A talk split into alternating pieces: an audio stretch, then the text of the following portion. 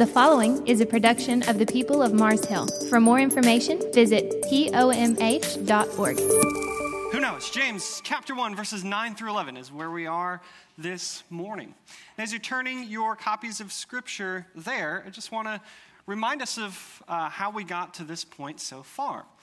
We saw the very first sermon with James that he is describing himself as a servant of Christ. And in doing so, he situates both himself and his readers, the immediate readers, and even us today, under the lordship of Christ. So everything that we see in James ought to remind us that this is because if we believe in Christ, we are under his lordship. So there shouldn't really be a distinction or a difference between what we believe and how we behave.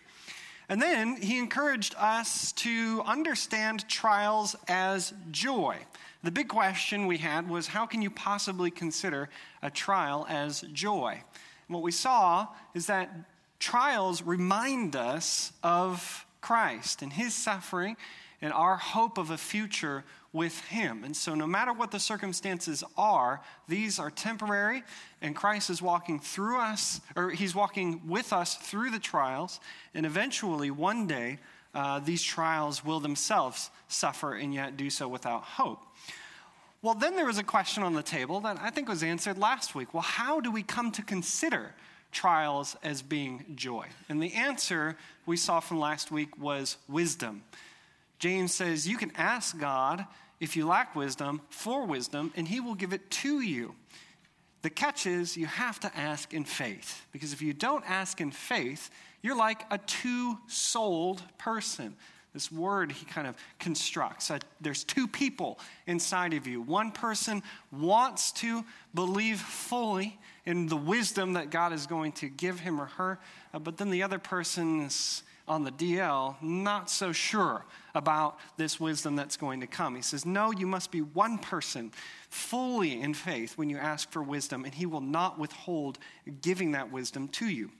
Well, this week, James is going to contrast the wisdom that God gives us to the wisdom that we receive from humanity. If you pray for wisdom, God will give you his wisdom. And once you have his wisdom, it comes with God's perspective on things. And here is God's perspective on the immediate trial, the immediate uh, suffering that the original audience to this letter was facing. And it's this the wisdom of God tells us to stop putting our perspective, or I should say, stop putting our hope of, for exaltation in the wrong things. We ought to stop looking around, looking for hope of exaltation out of the suffering and the trials and the sins that we find ourselves in, in all the wrong things, specifically wealth. And we ought to start looking to the wealth of joy in our exaltation in Christ. And that's going to be James's big point today. Now, before we jump into this passage, James is weaving together an incredibly thick and dense uh, argument here that's pulling a lot from the Old Testament in Isaiah and in Jeremiah and in Job and in the Psalms and also in the teachings of Christ in the Gospels. He is condensing a ton of information by using key words that are so rare we only find them in certain passages in the Old Testament. So we're definitely diving into the deep end of the pool today because I want to explore all of the rivers of thought that's emptying into this tributary of James, if that makes sense. Maybe another way to put it is if you were to ask James, well, how are you going to lay this out? He's going to say, well, I'm going to take a pound of Isaiah, and then I'm going to take three ounces of Job, and I'm going to take a pinch of the Psalms, bake it for an hour and a half, and voila. I don't know if hour and a half is long enough. I don't bake. Uh, my wife's really into the Great British Baking Show right now, uh, and that is so boring, so boring to me. But for an hour and a half, she's not here. I, uh, I'll apologize for that joke when she shows up in the next service. But he's just taking all these different sources together. And, I want us to look at each of these sources instead of just flying over them uh, into the next passage, because I think it makes it so much richer for us. So, really, today, James only has one point stop looking for exaltation in all the wrong places. That's it. That's his point. We can go home. Stop looking for exaltation in all the wrong places. James 9 so the first part of 10. Let the lowly brother boast in his exaltation and the rich in his humiliation. Let the lowly brother boast in his exaltation and the rich in his humiliation. What does this mean? This verse seems like it's a good standalone verse. Very tweetable, right? Under 250 characters, you can get away with it. But I would say that we ought not to look at this verse just by itself. We need to understand that it's connected to the verses before it. Maybe uh, another way to understand what he's saying is relatedly, from what I just told you, the brother in humble stances, circumstances should boast in his exaltation, the rich in their humiliation. So, what is it that James is connecting this to? What is this related to? I think the answer is double mindedness, that thing that we just learned about last week. Remember, verse 5 James says, if you lack wisdom, ask. Six, ask in faith. Seven, faithless requests shouldn't expect much. Eight, why? Because you're two souled and you're double minded. Relatedly, the brother in humble circumstances should boast in his exaltation of the rich and their humiliation. In other words, that wisdom should lead you to boast in exaltation and not riches. A one souled person knows where their true treasure really lies. The rich who put their faith in their bank account don't know it yet, but there is a humbling coming for them. The two souled person does not know where their true treasures lie. Sometimes it's God, and at other times it is wealth. But wisdom will show you it must always be God. I want to say at the outset is it possible to be a one souled person and yet have money? The answer is yes. This is not an indictment against people who have a lot of wealth and put their trust wholly in God. What James is doing is an indictment of people who have a lot of wealth and put their trust, all of it, in their bank account. Right? Just want to say that at the, the outset because James is using a shortcut term, the rich. Uh, and if you're rich, it's okay to be rich. The question is, where are you putting your hope for eternity? Is it in your bank account or is it in the richness of Christ? James is writing to poor believers in specific.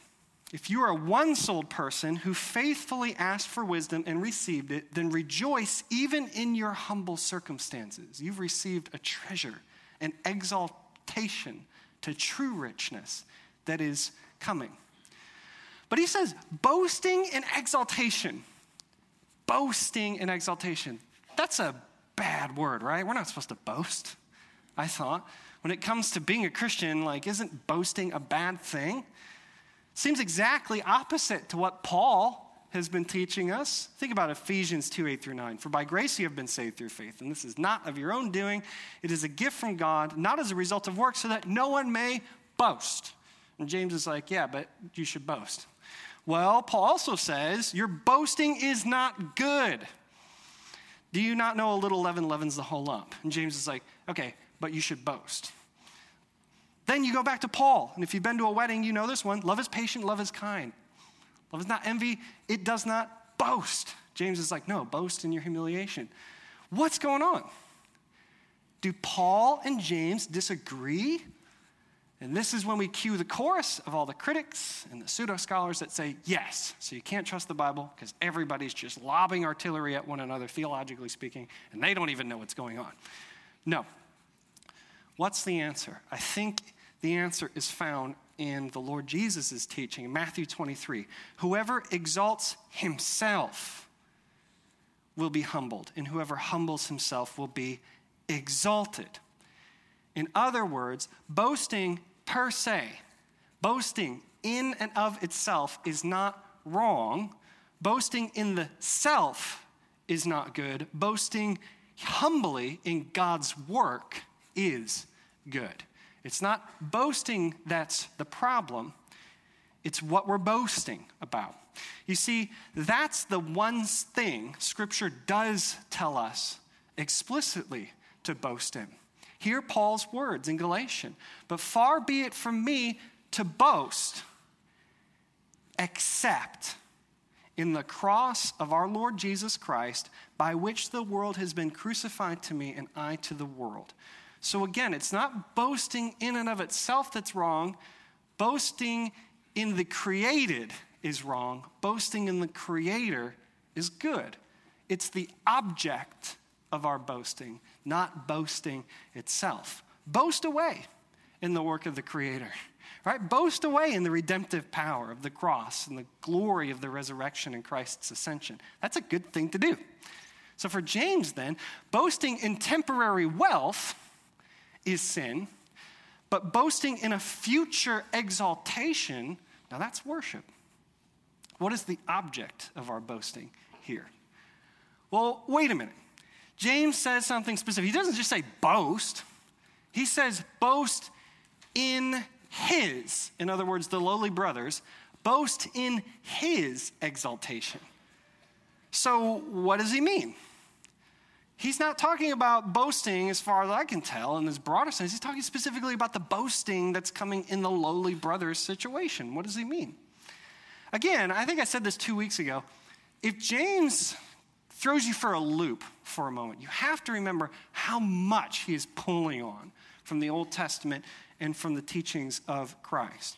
And when it comes to boasting, I think there's a very clear convention set before us all throughout the Bible that James is lockstep in line with. The quintessential passage, the go to passage for boasting in the Bible, I believe, is in Jeremiah. And you will see that James is drawing very closely to Jeremiah. And the passage is this God is speaking in Jeremiah 9 24. He says, Let him who boasts boast in this, that he understands and knows me, that I am the Lord who practices steadfast love, justice, and righteousness in the earth. For in these things I delight, declares the Lord. Now, the context of God saying this is bleak. Israel, things aren't going very well.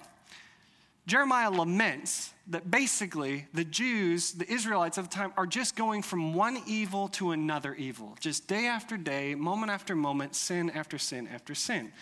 And so God warns them of a judgment coming, even a scattering of them among the nations.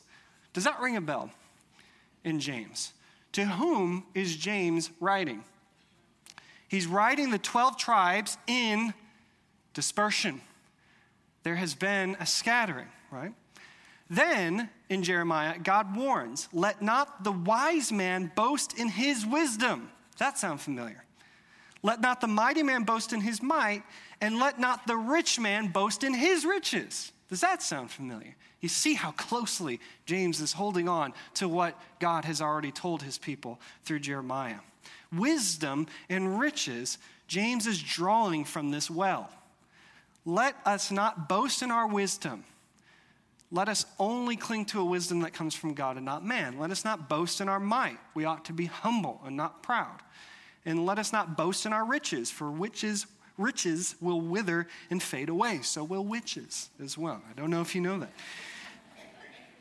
James, like Jeremiah, is warning us not to boast in anything but what the Lord does, is doing, and will do. How then can we take that and apply it to the lowly brother boasting in his exaltation? The answer is how is a lowly brother exalted through the exaltation of Christ? The only way anyone is exalted is through the exaltation of Christ, the resurrection. In Christ's resurrection, he received an incredible inheritance that is talked about all over the New Testament. His exaltation was to the right hand of God. He was exalted as leader and savior to give repentance. When he was resurrected and exalted, God bestowed upon him the name that is above every name, and his exaltation is above the heavens. So, by boasting first in the exaltation of Christ, we subsequently boast in our own exaltation. That is what it means for a lowly brother to boast in his exaltation, because James knows his hearers know their exaltation is welded and secured to the exaltation of Christ. Well, how can that be, and why is that? Well, what did Paul tell us? Christ's resurrection is a sign of. He called Christ's resurrection the first fruits of the resurrection. Meaning, when a farmer plants a field and you go out and you see that first little seedling crack up against the, the soil, does the farmer think to himself, oh boy, I'm going to get one stalk of corn this year? I'm so excited about this. No, he, mean, he knows that that little tiny seedling that has just burst through the soil will soon be followed by the rest. That's what it means that Christ's resurrection is the first fruit of a greater and a grander resurrection. Why? Paul says, because believers are heirs of God and fellow heirs with Christ, provided we suffer with him in order that we may also be glorified with him. Keep that verse in mind because it's going to come back to us later. Elsewhere, Paul emphasizes this point, he underlines it with Psalm 68 18. When he says, When he ascended on high, that word's the same as exaltation we see in James. When he ascended on high, he led a host of captives. Paul is saying all the way back in Psalms was a, a sneak peek of the resurrection. And we should know from the Psalms that when he, the Messiah, is lifted on high, he's leading a host of captives with him.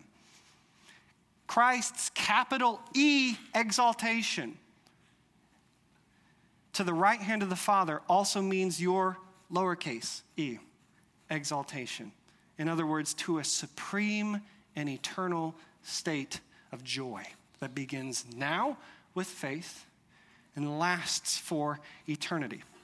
So, to sum up all of the background that we see in James so far, what he's bringing to the table is this we should view our trials with joy, knowing that God has made a firm and unbreakable promise that, to quote Christ, everyone who exalts himself will be humbled, and everyone who humbles himself will be exalted.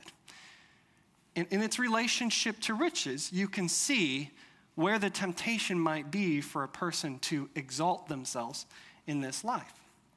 So James continues to press this point, to warn the self exalters and those who would be tempted by self exaltation by filling out with, with rich imagery in verses 10 through 11. It says, Because like a flower of the grass, he's talking about the rich, will pass away. For the sun rises with its scorching heat, and the grass withers. The flower falls, and beauty perishes, so also will the rich man fade away in the midst of his pursuit. It may not seem like it, but this passage has a lot of connections to the Old Testament by using a, a specific, specific terms, really, and, and, a cultural thing that we might miss uh, here in, in our culture and in our day and in our location. James is using very specific terms to point the readers back to Job and Isaiah and the Psalms. And I want to, to talk about those so we can really appreciate what he's trying to say. First, the term scorching heat. That term he uses from a old ancient translation of the Hebrew Bible, the Old Testament, called the Septuagint. And typically, scorching heat, that exact term, is translated as eastern winds. Well, we don't know what an eastern wind means to us. On the Gulf Coast, winds come from any direction that they please, right? There's no, it's madness. but in the, Old, in the Old Testament, an eastern wind, if you were uh, an Israelite, meant the wind coming out of the Negev desert, the wind coming out of the Kidron Valley, the wind essentially coming out of modern day Syria and Iraq. Uh, is that a nice, pleasant wind? No, you'd prefer the wind from the Mediterranean. Mediterranean wind is air conditioning, right? Arabian desert wind is death. Have you ever experienced just getting blasted with that kind of heat? I had this, this experience just embedded in me. It's like 17 years old when I went to boot camp in San Antonio. And I had been south of Indianapolis maybe twice in my life at that point. It was August. And so I knew Texas was hot, but I didn't understand what those three letters in combination meant until I got there. I got off the plane from Chicago, and it can get hot in Chicago, but I'm telling you, it's just nuts to me. I stepped into the jet bridge to connect to the terminal off the plane, and it was so hot, I kid you not, the first thought I had was, why would they put the jet bridge behind the engine and keep the engine on? Like, that doesn't seem very safe, because that's the only way it could possibly be this hot. So I assured myself, no way, it's actually that hot outside. It was actually hotter, and it was 8 p.m. at night. And that was the first time I thought to myself, oh Lord, what have I done? That's the kind of heat that he's talking about here. And he's going to play on that heat to relate it to God's judgment. The other uh, term that I want to look at, flower falls, the flower falls. Our grass doesn't have flowers. When you're like, I, when I mow my St. Augustine grass, there's no flowers. You have to imagine uh, a different kind of foliage, flowers on top of grass. And this goes all the way back to Isaiah 46 through 8. And God is commanding Isaiah, a prophet, to warn people of impending judgment. The life as it is won't always be. And in this passage, Isaiah says, A voice says, Cry. And I, being Isaiah, said, What shall I cry? Here's the answer All flesh is grass, and all is beauty, and, and all its beauty is like the flower of the field. The grass withers and the flower fades. So here's where James is pulling from. When the breath of the Lord blows on it, surely the people are grass. The grass withers and the flower fades, but the word of the Lord will stand forever. What causes the grass to wither and the flower to fade? The breath of the Lord. In other words, the scorching heat of God's judgment for those who put their faith in the temporary, in this instance, what is beauty or in the flesh, uh, and not eternal. So that's in James's uh, background as well. Fade away. James uses this unique phrase, fade away. There's only three times that we see it twice in Job and once in James. Fade away. Where does that come from? That comes from Job 24. Drought and heat, so here we have the heat showing up again, snatch away snow, water. So does Sheol for those who have sinned. Yet God prolongs the life of the mighty by his power. They rise up when they despair of life. He gives them security and they are supported and his eyes are upon their ways. They are exalted, there's our word, for a little while, and then gone. They are brought low, humbled in humiliation, and gathered up like all others. They are cut off like heads of grain. Again, elements of heat and of perishing. There's a time when the mighty are propped up but that's only temporary because by God's judgment, they are brought low or humbled, as James would say. Again, judgment for those who place their faith in the temporary, this time in their might, and not the eternal. The last one I want to look at is the word pursue. The word pursue. This word is translated in the Old Testament as a procession. Who's been in a procession? You've been in a parade before? Have you ever graduated from college? Are you royalty and were you going home? These are all examples. That last one is a joke. The, these are all examples of what a procession is. We're familiar with those. A procession is when those with wealth and fame and influence march in great pomp and pride and circumstances to their thrones and do what's needed to keep them in their exaltation. They've slit throats to get there, and they will do anything it takes to stay there. And when those without wealth and fame and influence watch those with wealth and fame and fame and influence, what happens is the people on the sides watching the procession cast their hopes that one day I'm on the sidelines of the street, but I will be in the street. I will be the one with the wealth and the fame and the influence. I will be the one marching to my throne. Essentially, the rich and the powerful flaunt their exaltation, The poor covet the exaltation of the rich and the powerful, and no one is boasting about the power and the richness of God's might.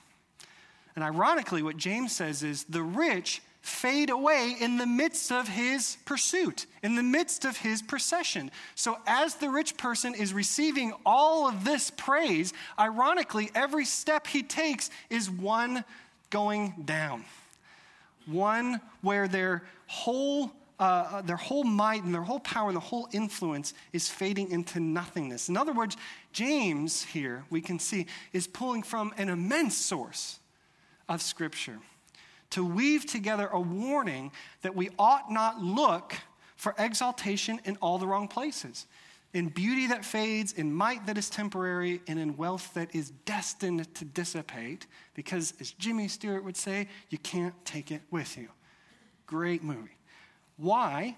Because judgment is coming for those who put their hope in the exaltation of the created rather than in the creator. So, wisdom from God teaches us that we can joyfully walk through trials knowing that our exaltation out of oppression and out of sin and out of death comes by faith through the exaltation of Christ. And that is what we boast in.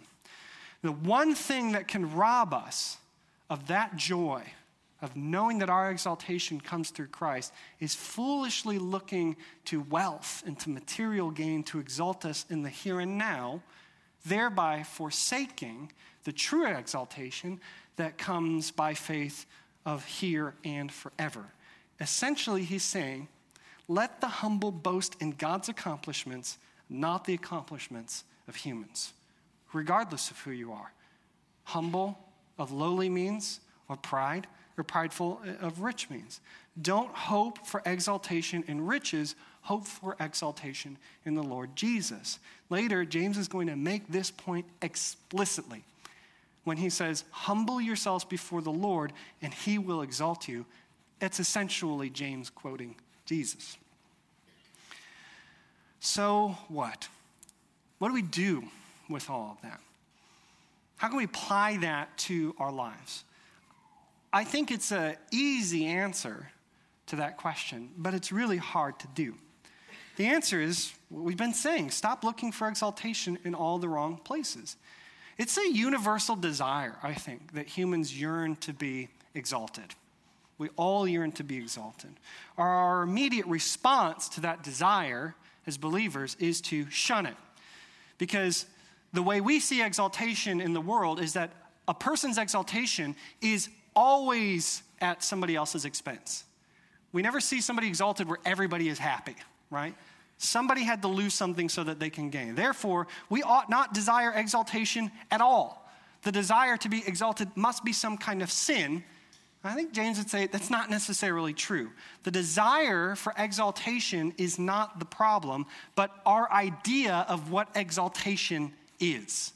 Our understanding of what exaltation is problematic. The desire to be exalted from our present state I believe, is merely God's image and likeness on us, yearning to live in the way things ought to be.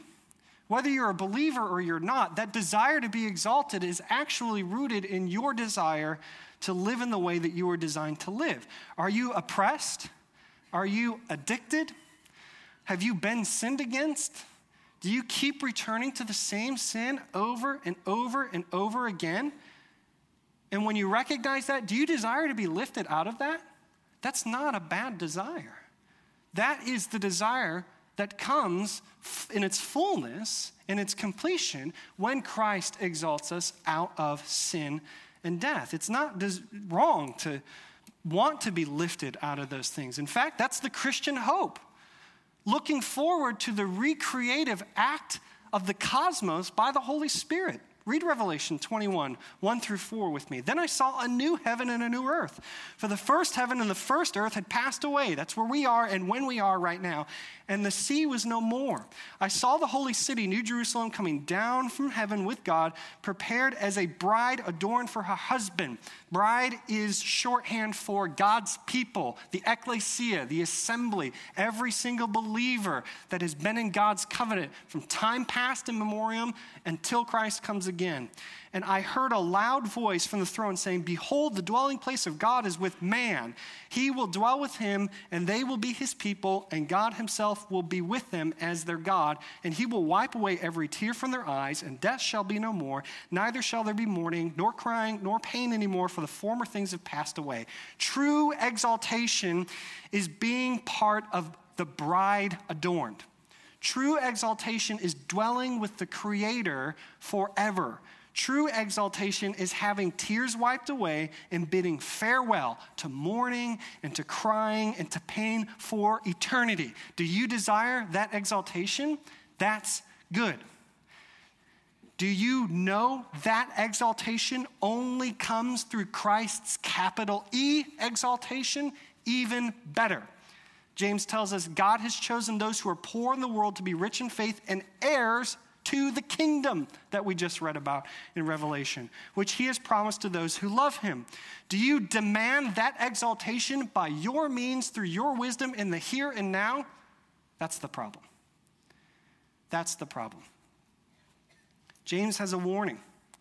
The world demands what it desires but does not know it desires now, partly out of impatience, and frankly, I believe, partly out of a fear that they think when they die, that's it, it goes black and there's nothing more.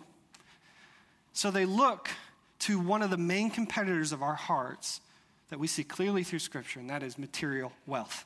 And the KJV calls this mammon. Mammon.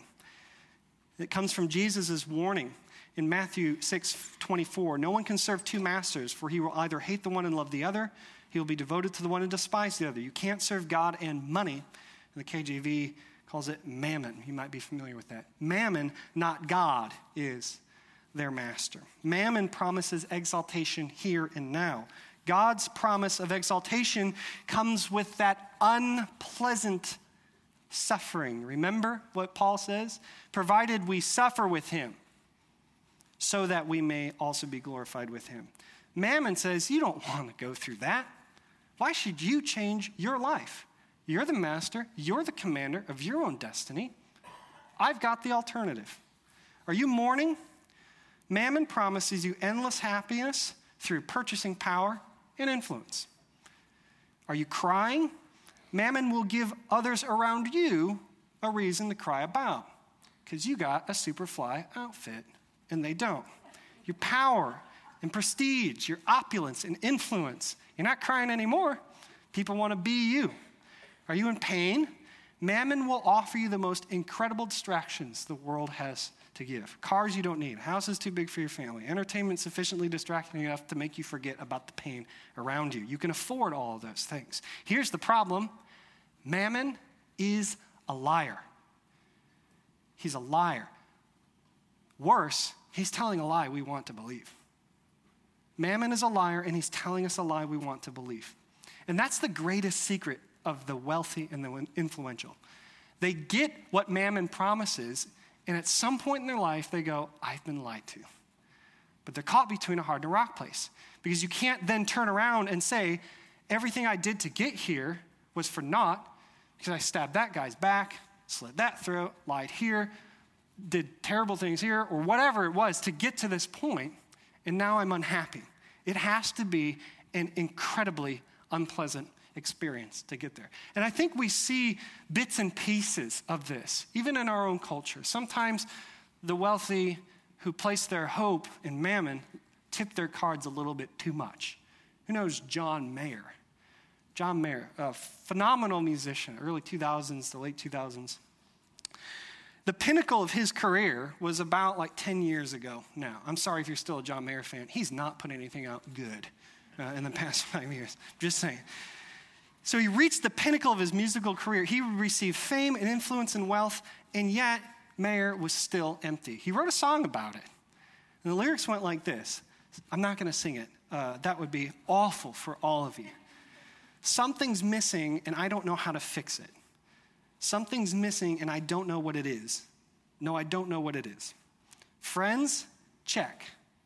Money, check. Well slept, check.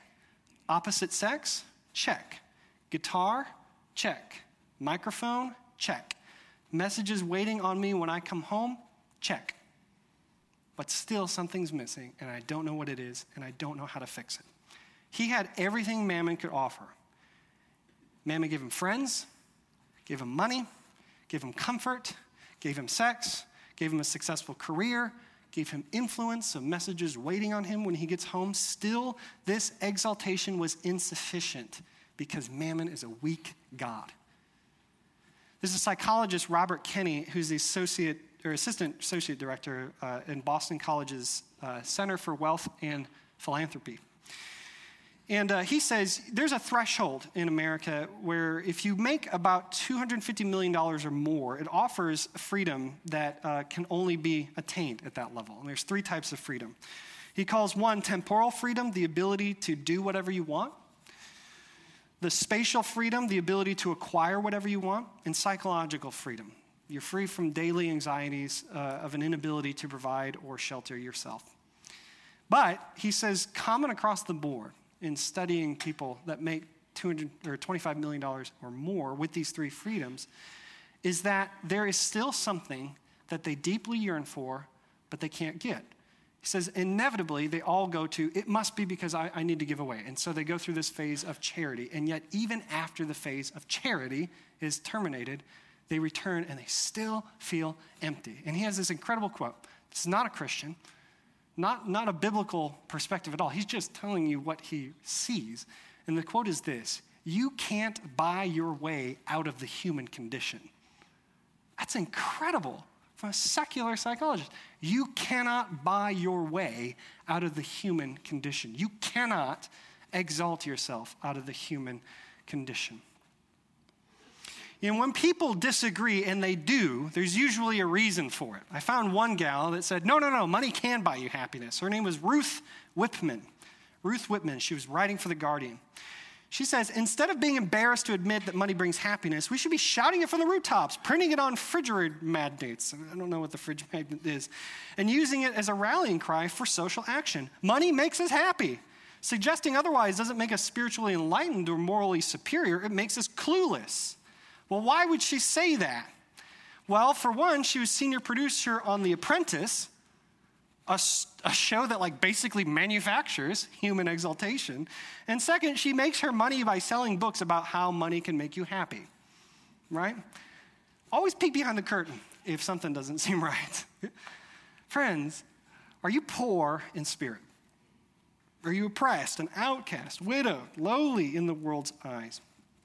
Why do you look to the acquisition of wealth and fame and influence for your exaltation?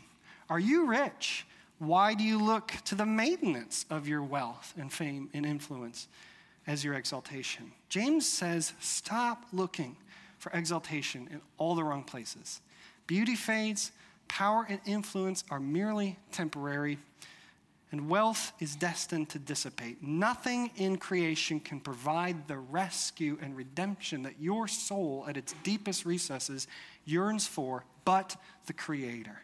He has provided a way through his death and his resurrection. Die to yourself with him, rise with him in his victorious exaltation. Start looking to Christ's exaltation the ultimate victory over sin and our eternal source of joy. Amen? Let's pray. Lord, we thank you so much for our brother James and the Apostle James's words, how they cut straight to the soul, and they affect every single one of us. Lord, I pray that we would be a people that does not look to the temporary wealth and influence and fame, whether we have it or not, for our exaltation. But we would look to Christ. That we would joyfully endure suffering and trials, knowing that we are caught up in Christ's ascension. That in that moment when he returns, we will be like the bride adorned, married, so to speak, to your Son for eternity where Satan, sin, and death, and trials and suffering are all gone. Lord, Lord our, our souls yearn for that. And we thank you that you made it available solely through faith in your Son's work alone. We love you, and it's in His name we pray. Amen.